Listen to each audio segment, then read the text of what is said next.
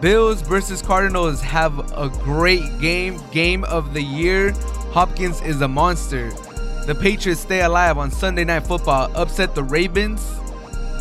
The Chargers lose the battle of rookie QBs. Dolphins win five in a row.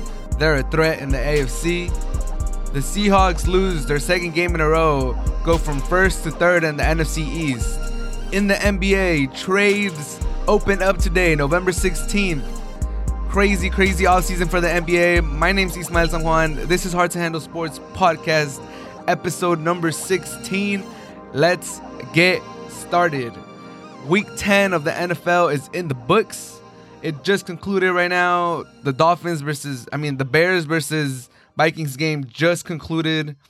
Um, here are the scores for week 10 of the NFL Colts 34, Titans 17. Browns beat the Texans in an ugly game 10 to 7. That game got delayed for a little bit because the conditions were too bad to start the game.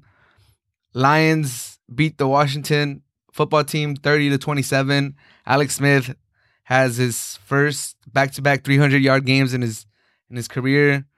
Good job for him. Shout out to Alex Smith. Comeback comeback player of the year.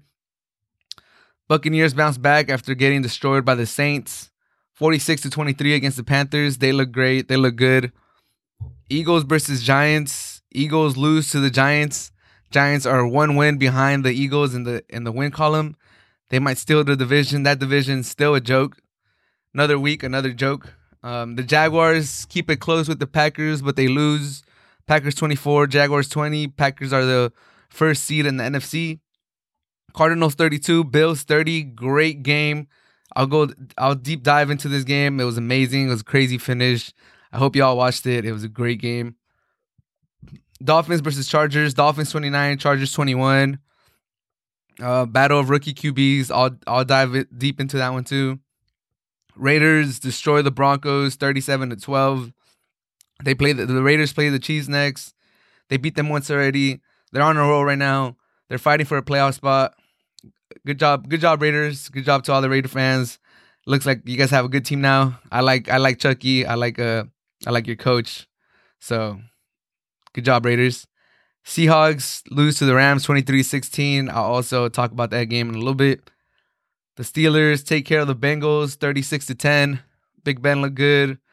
A lot of receivers got into it. Claypool had two touchdowns. It was it was an all around good performance for the Steelers. After Big Ben didn't practice the whole week because of COVID or the COVID regulations, he didn't have COVID, but uh, someone that he was close to had COVID, so he had to miss the whole week of practice. Saints 27, 49ers 13. The storyline of this was Drew Brees got hurt. He's expected to miss around three, three to four weeks with like broken ribs and like a punctured lung or something. Uh, he should be fine moving forward, but he's gonna miss uh, some weeks. So it's Jameis Winston's team for now. Patriots upset the Ravens 23 to 17. Ugly weather in that game. I'll, I'll go into more detail about that game in a little bit. And right now, the Monday Night Football game just ended. Bears 13, Vikings 19. Vikings are trying to make a late push for a playoff spot. They're 4 and 5 now. The Bears started 5 and 1. They lose 5 straight. They're 5 and 5. That offense is the most despicable offense in the whole NFL. It's so hard to watch. Foles got hurt at the end of the game because their line can't protect them. I feel sorry for Foles.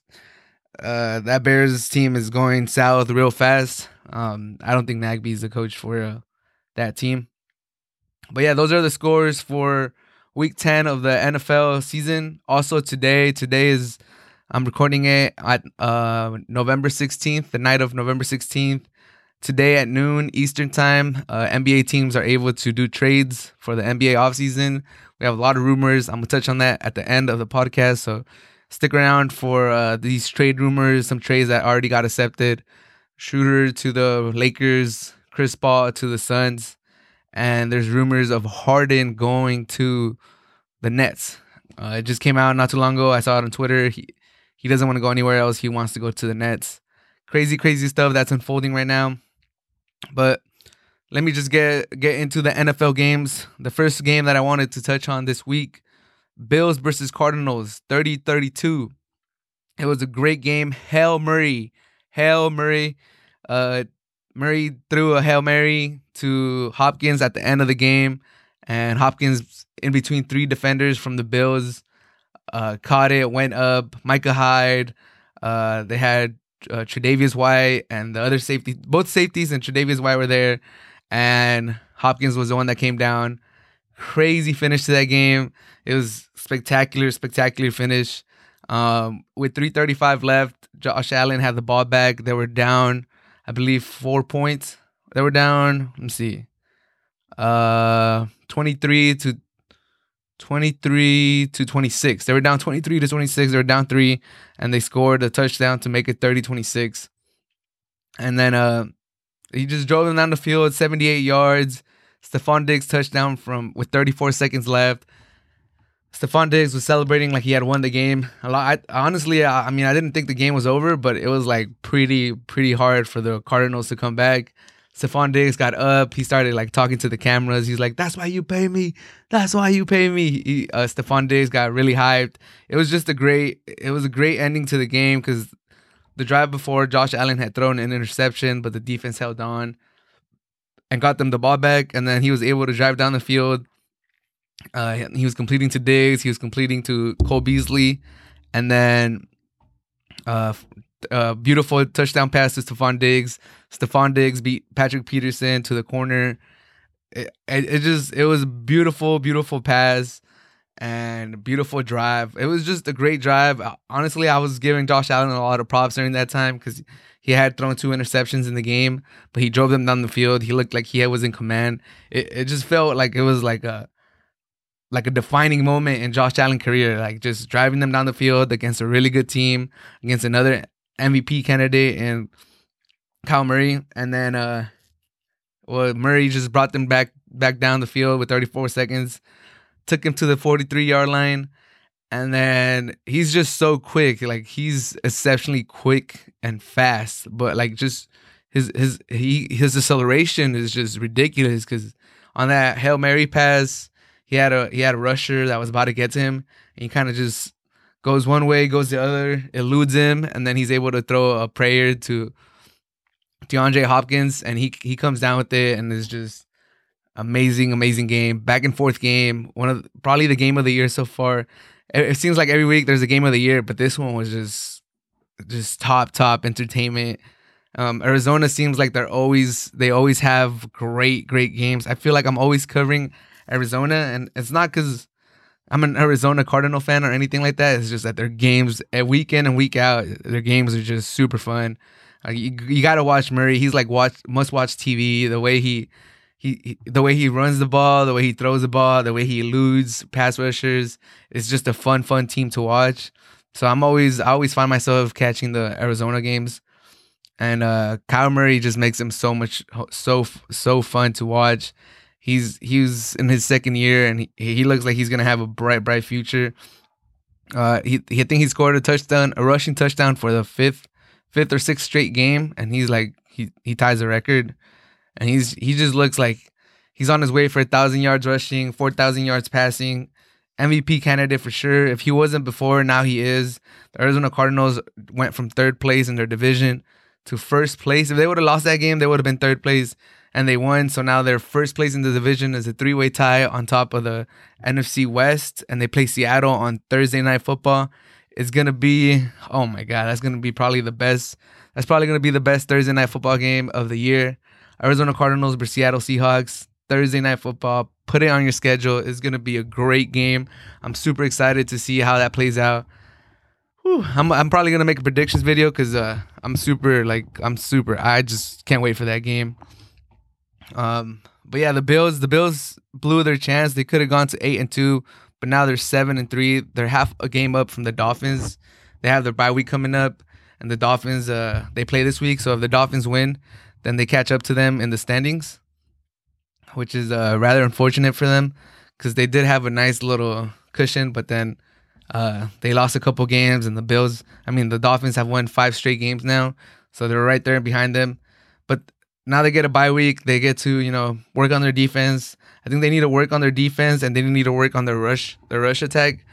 Um, uh, Josh Allen was their leading rusher. Obviously, he's their quarterback, and he caught a pass for a touchdown. I just feel like they may be over relying too much on Josh, Josh Allen right now.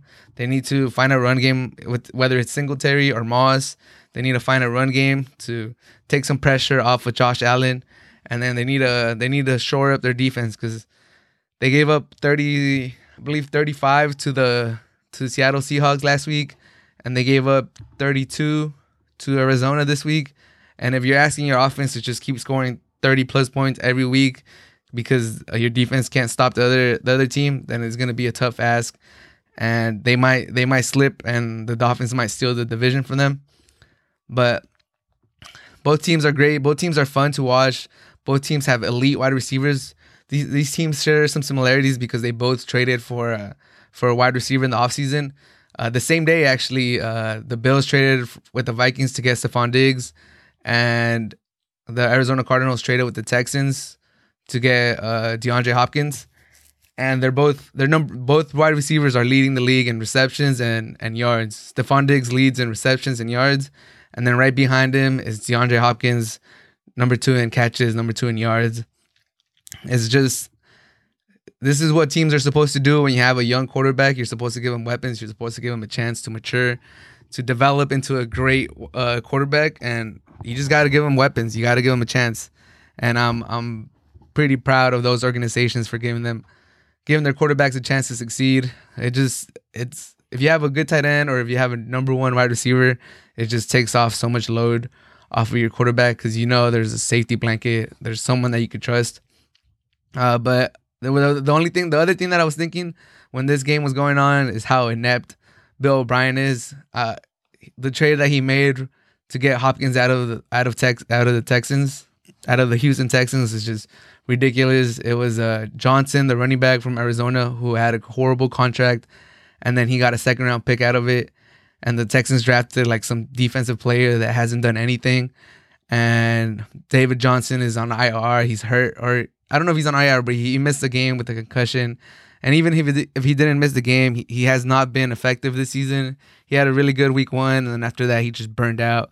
David Johnson's not the David Johnson of like 2016 anymore everyone knows that he he's he's had a lot of injuries and his value was diminishing and he had an ugly contract and still Bill O'Brien traded for him. I have no idea what he was thinking, but I'm I'm glad I'm sure that Texans fans are glad that he's fired now, but I still could not just get it in my head like what was he thinking when he traded Hopkins, but anyways, it was a great game. I hope you guys watched the game. If you guys didn't, you guys should go watch the highlights. Amazing, amazing game. Bills versus Cardinals, game of the week for sure. But moving along to the second game that I wanted to get into Chargers versus Dolphins. Chargers lose 21 to 29. The Dolphins, honestly, the Chargers kind of handed them the game. Uh, they messed up on special teams a couple of times. They got a punt blocked, and then the Dolphins basically got it inside the 10 yard line, and then they just punched it in. I think Tua threw a pass on the play action pass.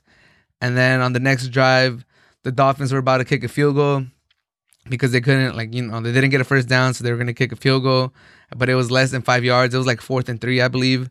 And then the Charger player jumps offside, gives them a free five yards, gets them a first down, and then after that they score the they score a touchdown. So just mistake after mistake after mistake from the Chargers.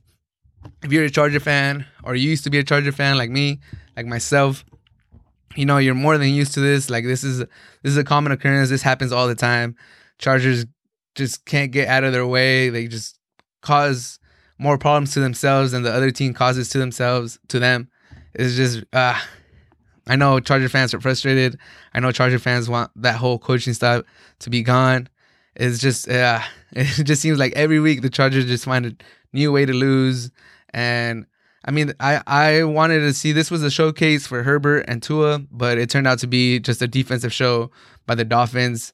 Uh, Justin Herbert was averaging over 300 yards um, throwing in the season. He was lighting up every defense that he played, and lo and behold, the uh, the the Miami Dolphins defense held them to 187 yards. So they they locked them down pretty good. They they made him feel like a rookie. I think Keenan Allen after the game said to the media that the Chargers were pretty confused out there that they didn't know they didn't know what they were doing pretty much and that's a bad look for the coaches that's a bad look for offensive coordinator coach lynn And I think uh, Charger fans, I has I still have a lot of Charger fans on my t- on my TL on Twitter, and I can just I just know that Charger fans are are super done with that coaching stuff. They want that coaching staff fired. And as a neutral fan, like I just see the team playing week in and week out, and I could tell you that the Chargers need to Chargers need to move on from Coach Lynn, from their defensive coordinators, from their special teams coach. Uh, yeah, they need they need to clean house. They need to look somewhere else. But for the Dolphins, they should feel they should feel good about themselves. This offseason, they signed uh, Byron Jones from the Cowboys. He was a free agent. They gave him a huge contract. At the time, he was the highest paid corner in the NFL, and they had Xavier Howard, who was at the time he was the highest paid cornerback. So they had number one and number two paid cornerbacks in the whole league. They put a lot of money into that defense. They signed a lot of players to the defensive side in the offseason. And now it shows it's showing them Brian Flores has is really he has a good program going right there. The Dolphins are on the right track. Since they went to Tua, they're three and zero. Oh. They have five wins in a row. They're one. They're not even one game behind the the Bills. They're half a game out. The Bills have the bye week, and the Dolphins play the Broncos next. So if the the Dolphins beat the Broncos this week, they tie the Bills for first place in the division. Who would have thought two years ago the Dolphins were down in the dirt? It looked like their future was super bleak. There was no hope for them. They they hire the right coach. They hire, you know, they they draft the right quarterback.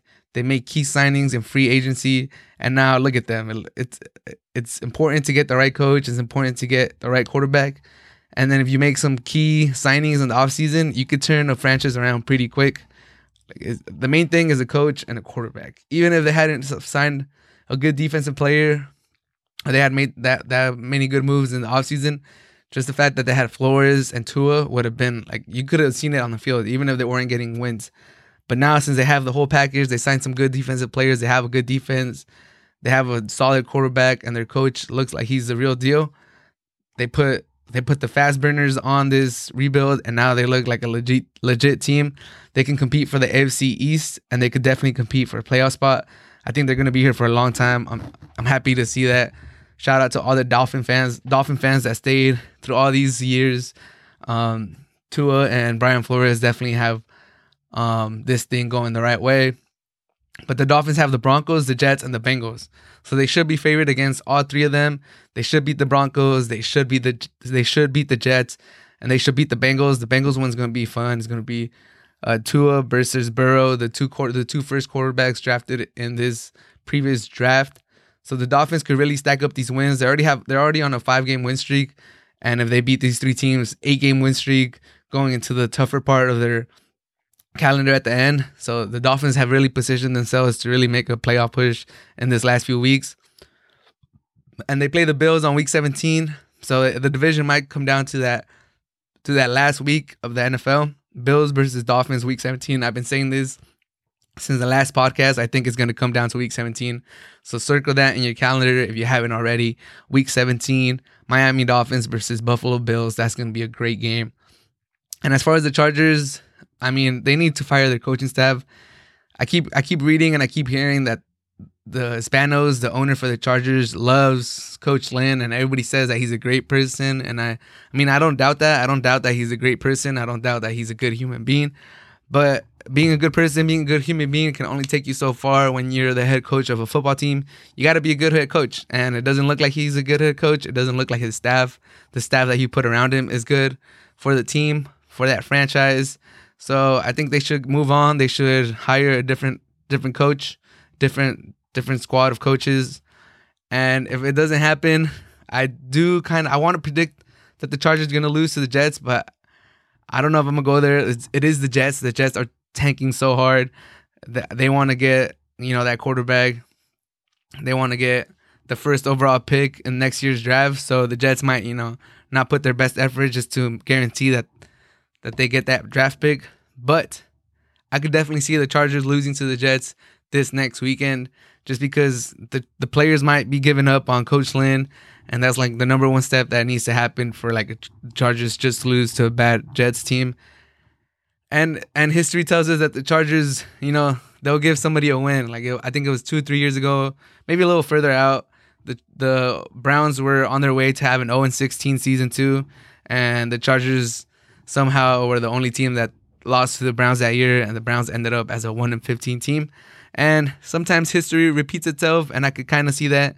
The Chargers do have a way better offense. They have way better roster, but for some reason they can't get it together. And if people talk, players talk in that locker room, and if they're talking that, you know what, Coach Lynn is not the one that should be leading us, he should not be the head coach that's going to take us to, you know, the promised land, then they might just throw this game against as, as bad as it sounds. And if they see that no change is happening, if they see that the that the owner is in love with that head coach and he's not going to get rid of him, losing to the Jets might just do it. If Coach Lynn survives the Chargers losing to the Jets, then I give up. I don't know what's gonna what it's gonna take for Coach Lynn to get fired, but Chargers do have the Jets next. In theory, that should be a win on their schedule. They should go to three and seven, I believe, and they should get some confidence. But who knows? Like I said, if the players have given up on Coach Lynn, that might be the best way to get rid of him. Losing to the Jets, just throwing it out there. It's a possibility. It might be hap- It might happen. Um, but yeah, Chargers Chargers lose to the Dolphins. Uh, they could have a bright future if they change their coaching staff. Herbert looks like the real deal, even though he struggled against the Dolphins' stingy defense. And the Dolphins look like they're playoff bound, look like they could steal the AFC East from the Bills. They're on a five game win streak. That defense is legit. Brian Flores, Tua, they definitely know what they're doing. They're gonna they're gonna you know make a nice little push for the playoffs. But on to the next game, Seahawks versus Rams, twenty three to sixteen. The Seahawks lose to the Rams. The Seahawks are kind of falling apart over here. Um, Russ, two weeks ago, he trademarked the the saying "Let Russ cook." Since then, he's 0 2. He's had a lot of turnovers. The Seahawks went from number one in the NFC. They were gonna get a bye going into the playoffs, and now they're third place in their division. I think they're the sixth seed in the NFC. So it's been a rough it's been a rough few weeks for the Seahawks. Um, you actually can't can't really put the blame on the defense. I know for the whole NFL season, everyone's been talking about the Seahawks defense, how they've been historically bad, how they allow the most pass pass yards in like NFL history through the first nine weeks of the NFL season. It's been rough for them, but they showed up. They kind of showed up. They only allowed the Rams to score 23 points. They kept the game at a reachable distance for Russell Wilson and that offense. They kept them in there. They gave up six points in the second half. They got some, I believe they got some turnovers. They held up their own. Um, the Seahawks offense just couldn't get anything going. Russell Wilson had three turnovers. He had another game with multiple turnovers. He had two two interceptions and a fumble. Both interceptions were pretty ugly. Um, the first one, especially, I did not understand what he was doing. He he stepped up into the pocket and it looked like he was gonna have a he was gonna run for the first down and he was gonna have a one on one with the defender. And sometimes Russell Wilson's able to in the open field, um, you know, make a move and get rid of the defender. And I thought that's what he was gonna do. But right as he was approaching the line of scrimmage, he sees the wide receiver on the left on the left side of the end zone. And he tries to log it up to them and that was a bad decision. It was an easy interception for the Rams defender defender. And then the second interception, it was like a ten yard out route. Uh, kind of threw it, kind of threw it too late, or the defender read him. The defender like was looking at Russ, saw that that he wanted to go there, cut off the receiver and picked him off. And then he low snap. Uh, that one's half on the center, half on Russell Wilson. It was a slow low snap. Russell wasn't wasn't able to corral it. He tried to he re- he tried to reach down to pick it up, and then he couldn't. And then he tried to dive on it, and he wasn't able to. And that was another turnover. So what I've learned is the Seattle Seahawks are a pretty good team when there's no turnovers, when the offense is firing on all cylinders. By no means they're like an amazing team. Even when that happens, they usually squeak out wins, but it's usually like enough to get W's to get wins. But whenever the offense has a lot of turnovers, they have no chance. They have no chance to win. Uh, and it's kind of sad because it seems like they can never get a good defensive performance and a good offensive performance at the same time. It seems like either Russell Wilson goes crazy and has a great game, leads the offense to a lot of points, but then the defense chokes and gives up more points to the other team. Or now, for the first time, the defense puts up a good, good showing, a decent showing, uh, a showing that you could, you know, be proud of against the Rams against a pretty good offense. They allowed 23 points, only six in the second half, and then the offense just couldn't get anything going. And I'm I'm hoping that the Seahawks are able to get a full game together where the defense plays good and the offense plays good because they're in the NFC and the NFC is very very tough. And they like I said, they went from the first place in the NFC to the last to third place in their division, and now they're the sixth seed. They do play the Cardinals on Thursday night football, so they have a chance to go right back up to first place. They did already the two teams they're competing against in their division, the Rams and the Cardinals, took game one of their two games this season. So as far as if Arizona is able to beat the Seattle Seahawks again, they'll take there'll be a game up on them, plus another half because they they would have swept the series 2-0 for the year. So this game is very crucial for Seattle.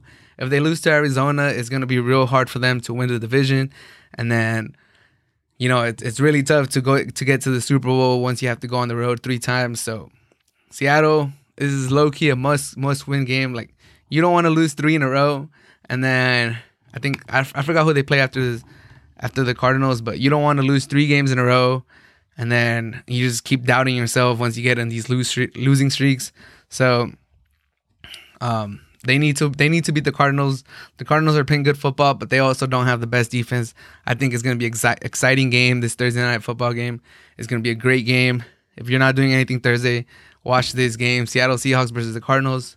As far as the Rams, they showed a pretty pretty balanced attack. There was there's good running game.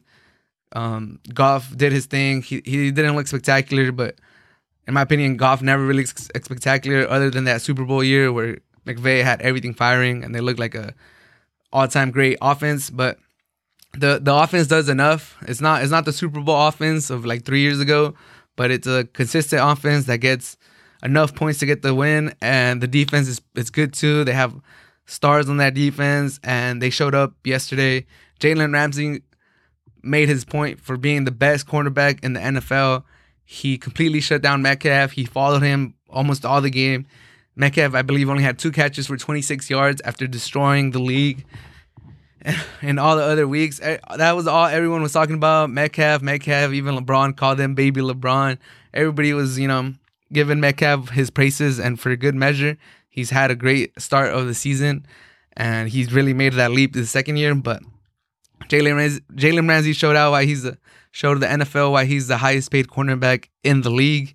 It was an impressive, impressive uh, performance by Jalen Ramsey, and very impressive win for the Rams. Uh, a lot of people were saying that the Rams hadn't beat anybody, that they had just beaten the NFC East, the Cowboys, the Washington Reds. I mean the Washington football team, the Eagles and the Giants, and then they beat the the Bears. So people were saying um, they haven't really beaten anybody. What who have they really beaten? They they like we don't know how good the Rams are. Well, now they beat the Seattle Seahawks and they go to first. The first they're tied for first in that division. So the Rams, the Rams are sneaking up on on people right now. I, honestly, I didn't think the Rams were going to be good this year, but Coach McVay, Coach McVay is a good head coach, and he has the Rams back on track, it seems like, and it looks like they are going to make a playoff spot. So shout out to the Rams. Shout out to all the Rams fans. Impressive, impressive win against the Seahawks this week, and you know keep it going. We'll see. We'll see how they finish up. And uh, the last football game that I wanted to talk about this uh, for Week Ten of the NFL season was Ravens versus Bears on Sunday Night Football. I mean Ravens versus Patriots. My bad. Ravens versus Patriots on Sunday Night Football. Uh, the Patriots beat the Ravens 23 to 17. It was ugly, ugly weather in Foxborough. Uh, it was raining really hard, especially at the end. It was just a downpour. Um, what I learned from that game is that the Patriots won't give up. The Patriots are fighters. We we've been knowing this when they went to three and five, or when they went to two and five. You know, people were saying like, you got to write them off. Like, there's no way they come back from this. But they beat the Jets. They beat the Ravens. Ravens were, are a good team. Jets aren't, but now they have two back-to-back wins. They're building a little momentum, and they're not done. They're four and five. They can still make a late push for the playoffs. We'll see. We'll see how that plays out. But Damien Harris, he, he looks like he's a real deal. He has another game over 100 yards rushing. Uh, he runs super hard.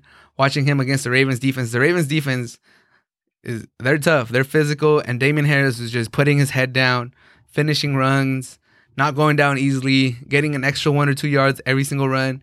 He looks he looks good. He looks like he's gonna be a great running back for them going forward. Um, Cam only only threw the ball 17 times. I think that was a good good game plan by McDaniels. The weather did not really permit for a passing game, so they played they grinded the game out. They ran the ball a lot. They let their defense, you know, do their thing. and as far as the Ravens, I've always had my doubts around the talent that they've put around Lamar Jackson. Lamar Jackson gets a lot of scrutiny because, you know, he's not the passer that you you would like him to be at this point in his career just yet. He needs to, you know, develop more more of a throwing uh, attack. Like you don't really think uh, Lamar Jackson is going to bring you back with his arm. Is one of the knocks against him. He's a great he's a great running quarterback, but when it's time to bring a team back and you gotta, uh, you know, drive a team down the field with with your arm, Lamar Jackson's just not there. At the end of the game, when they were down six and they got the ball one last time, I didn't really think he was gonna be able to bring him back, just because not just so much because Lamar Jackson doesn't have the arm talent or he's not there as a pocket quarterback yet, just because he doesn't really have the weapons to do it. He has Andrews a tight end. He's he's cool, but when you're trying to stretch the field, he has who he has Snead, who's not really a number one. He has Hollywood Brown, who's who, he's fast, but he's not really like an amazing wide receiver. You just look down their depth chart at wide receiver, and he doesn't really have a go-to weapon. I think the Ravens, if they're serious about giving Lamar Jackson help, they should get a wide receiver. I would suggest Allen Robinson from the Bears. That the Bears should trade Allen Robinson, give him to the Ravens, give Lamar Jackson a little bit of help. But the Ravens kind of blew their chance. There were two games behind the Steelers going into this weekend, and the Steelers won again. And now the Ravens lose to the Patriots. They're three games behind the Steelers, and it just looks that they're not going to be able to catch them up. I think they should forget about catching up to the Steelers and just focus on getting a playoff spot. They're six and three. I believe there's like five or six teams that are six and three at the moment in the AFC. So it's going to be a tough finish for the Ravens. Uh, they look they look to be a lock for the playoffs for a long, long time.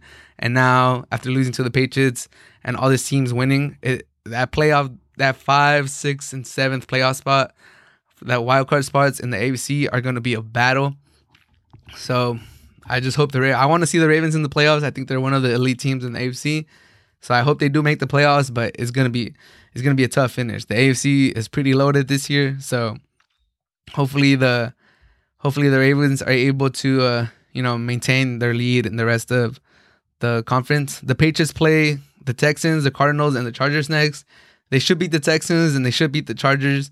The Cardinals are a tough game, so, but if they're able to beat all three of those teams, they'll be seven and five. You know, they'll be right there in the thick of thing, thick of things, and they might be able to sneak in and get a playoff spot. And who knows? Don't count Belichick out. Don't count the Patriots out. You know, it's a bad it's a bad thing to bet against the Patriots. They usually end up burning you. And the Ravens are six and three and have the Titans and Steelers next.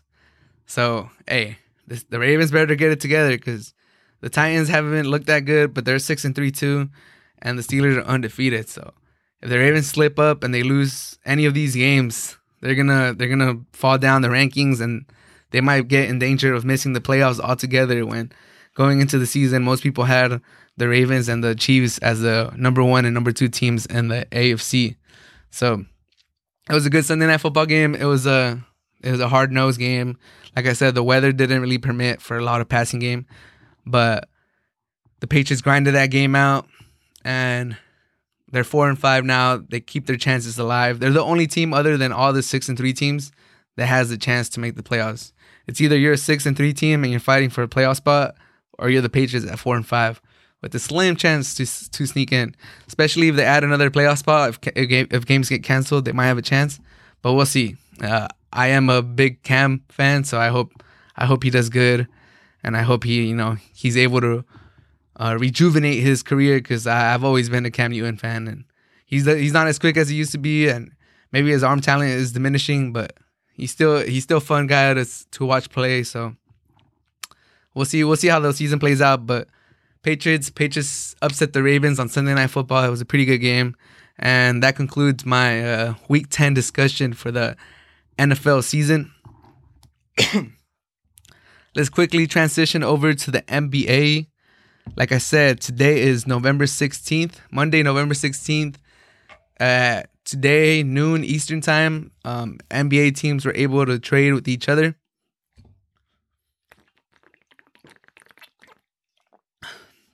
So yeah, today NBA teams were able to trade with each other. Uh, there's two trades that have been done. The first one I want to talk about is the Lakers have traded Danny Green, their 2020 first round pick, for Dennis Schroder. uh, I, I have read reports that says that OKC does not want to keep Danny Green, so there might be a third team involved to find a team for Danny Green. But as far as the Lakers go, Dennis Schroder was my six man of the year last year. I thought he should have won six man of the year, so I have him rated pretty highly. Uh, he's a dynamic point guard. He's super super quick. From his time in Atlanta, you could just tell he's a fast fast point guard. He he could move the ball up the court really really fast. Last year he shot 41% in catch and shoot threes. So he's a good point guard. He's quick. He could he could shoot from the three. He's good from catch and shoot. He could play off ball. Like I know LeBron dominates the ball a lot, so he's he could definitely play off the ball. and it looks like Rondo's gonna leave in free agency. I'm reading a lot of reports. It says that Rondo is looking to cash out.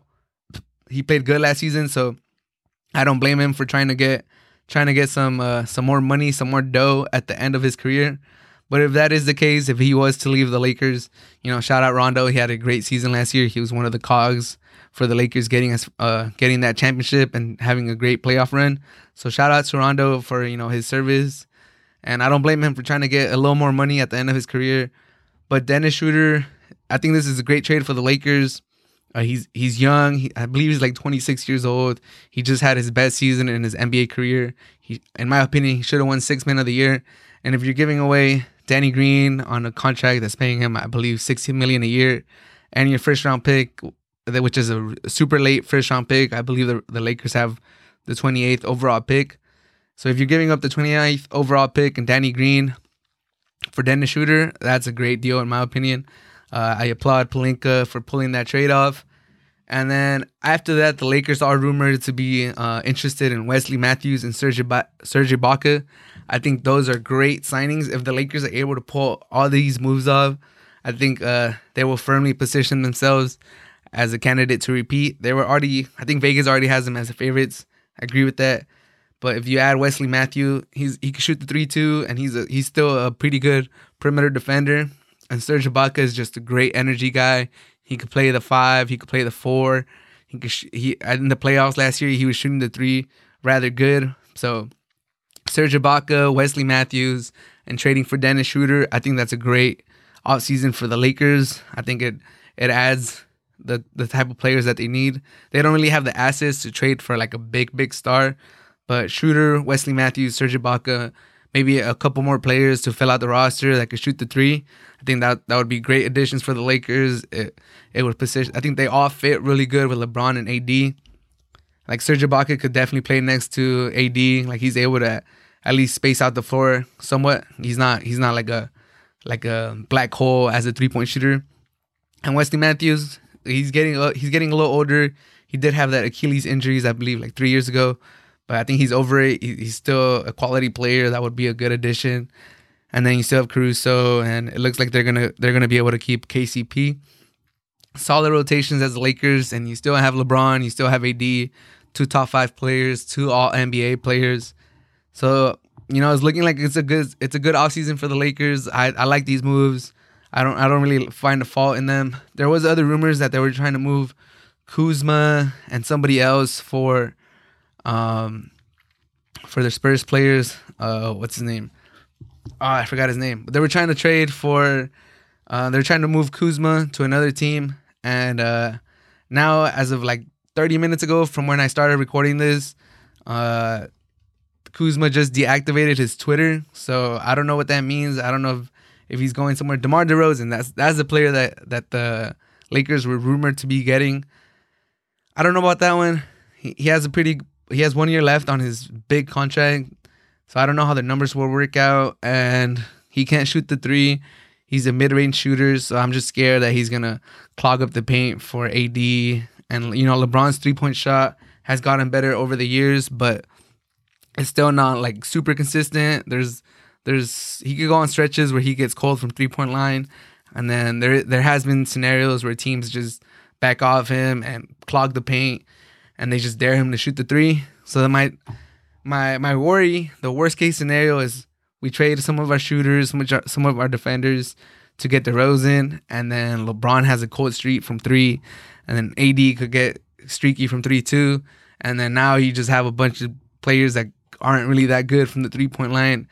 And DeRozan won't even attempt three point shots. I think he shot one three pointer every two games last year. So, I mean, he is a good player. Don't get me wrong. DeRozan's still a quality player. He, he could maybe make an all star. But he he's I don't I don't like the fit with the Lakers.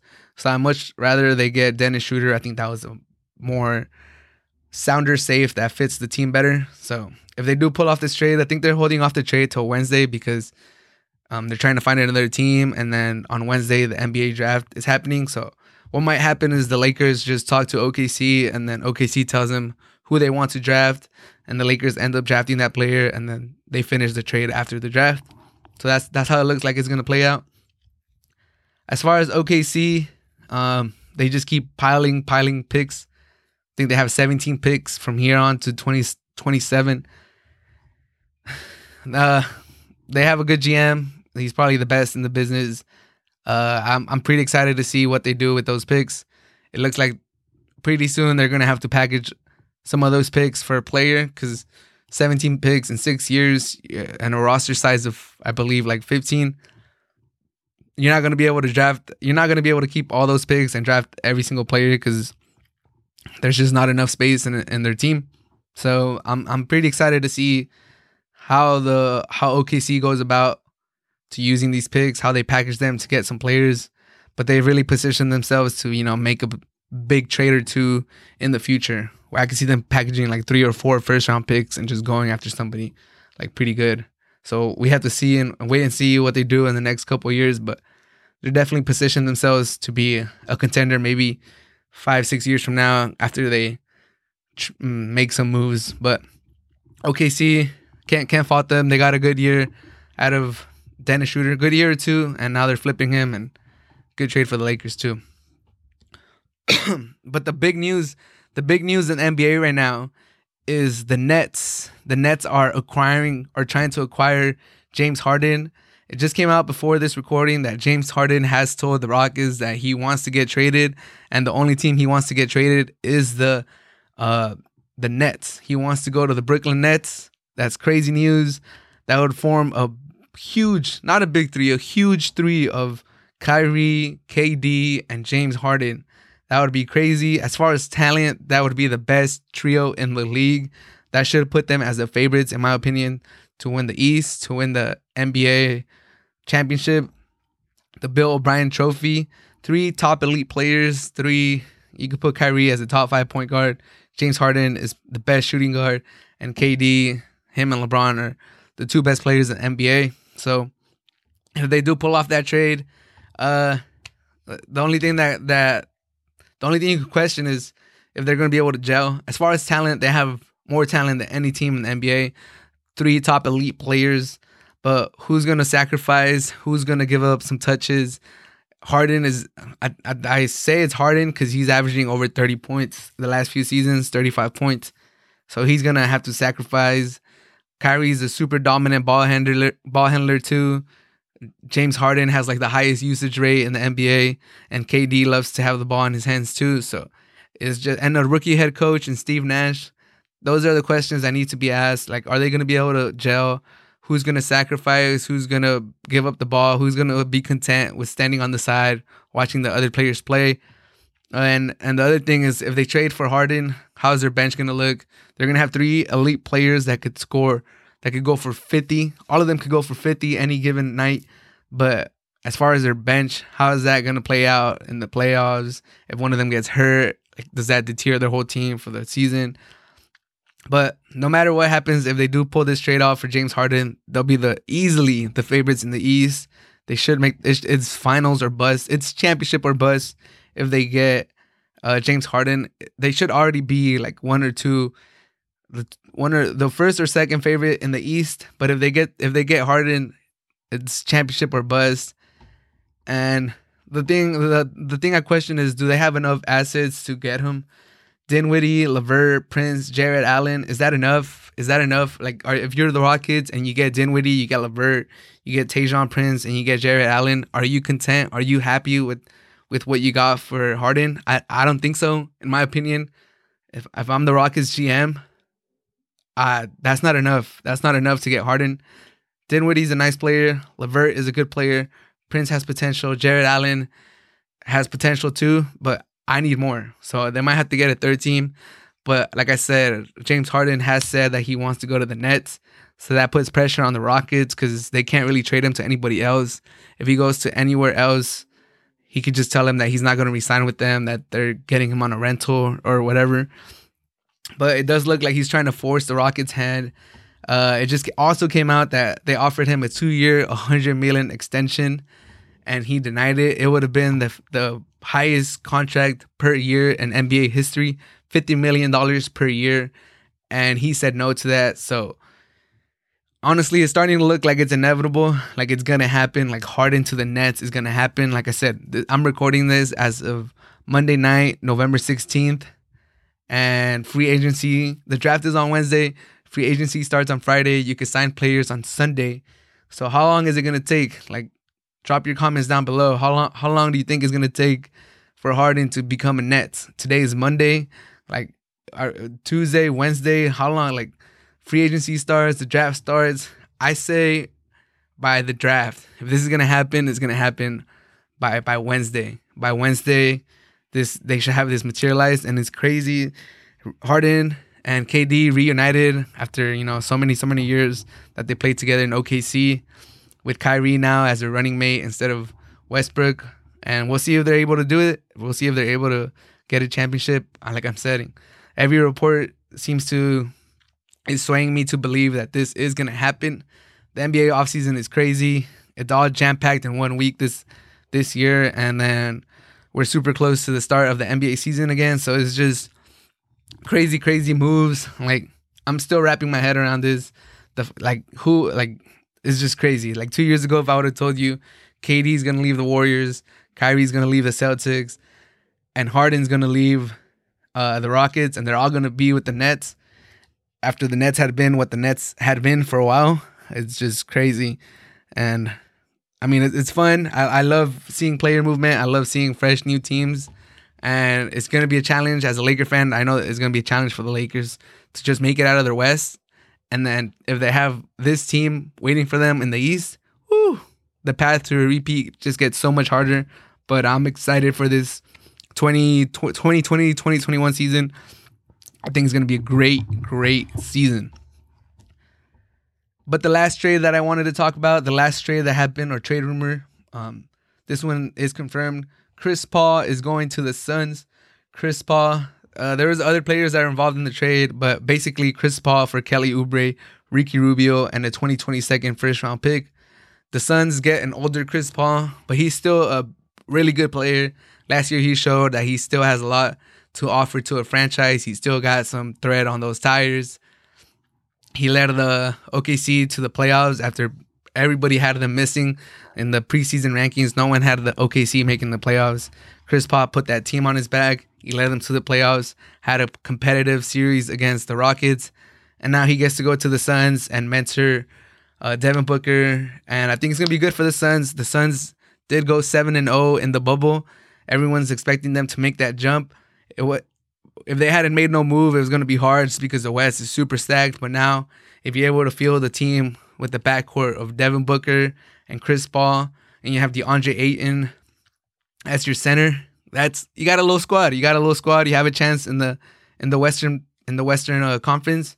I think now they're in contention to make the playoffs. They could definitely, you know, I I see them capping out at like the fifth seed, fifth to eighth seed, and best case scenario they win a first round series, they upset somebody, and then they go in the second round.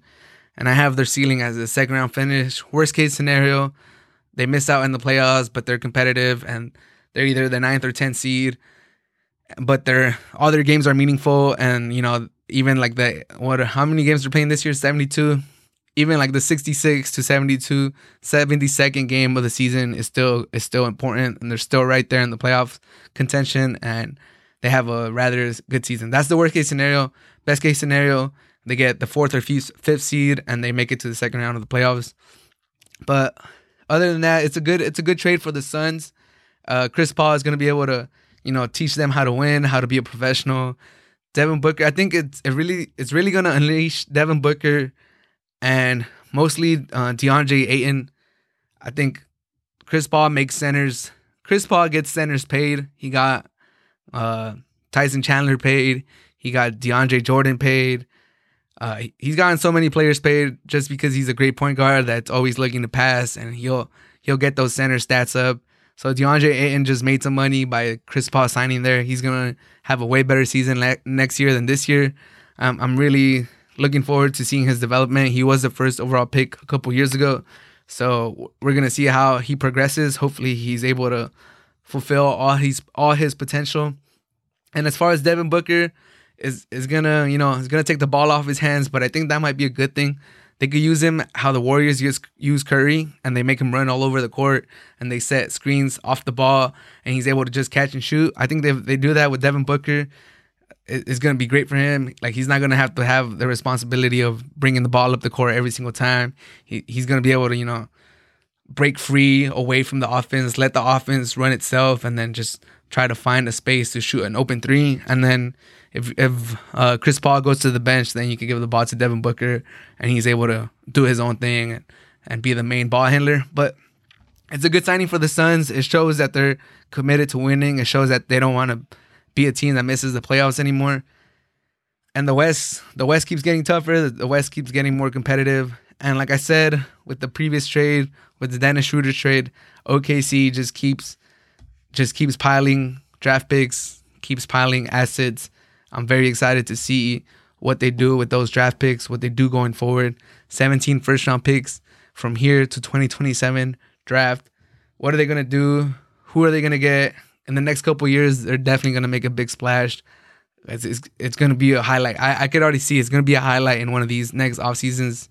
OKC trades five first round picks for somebody. Book it. It's going to happen. They have so many draft picks. They can't keep all of them. So, yeah, I think it's a good trade for both teams. Chris Paul did his thing in OKC one year there. He did his thing, took him to the playoffs, helped uh, Shai Alexander. He probably taught him a lot. Got that team back to the playoffs. They get more draft picks. They get some quality players back for him. And the Suns, they get another great player for their roster. They can build on that bubble experience. They can build on that 7 and 0 bubble record. And hopefully they're able to make the playoffs and we're able to see Devin Booker in the playoffs because I think he would be amazing in the playoffs. He, he, he seems like he's a, a player that, that will shine in the playoffs with the bright lights. So it's the first day basically of NBA trades, Monday, November 16th. I'm excited to see how this plays out. I'm excited for the draft on Wednesday. Is there going to be more crazy trades? Are people going to trade into the first three picks? Are they going to trade out? It's going to be a crazy offseason. Free agency starts on Friday. You can sign players on Sunday. It's going to be a crazy offseason. Uh, I'm, I'm going to be here bringing all the information to you guys. I'm going to make a, further on this week, I'm going to make a predictions for week 11 of the NFL season. I'm also going to make a prediction for match day 9 of the Premier League. And then I'm going to recap whatever has happened between now and then for the NBA offseason. But my name is Ismael San Juan, and this has been Hard to Handle Sports Podcast number 16. Thank you so much for listening to me. Subscribe to me, subscribe to the podcast, keep on listening, and you guys have a great day or night or whatever time you're listening to this. Just have a great time. Thank you so much for listening to me. Have a good one.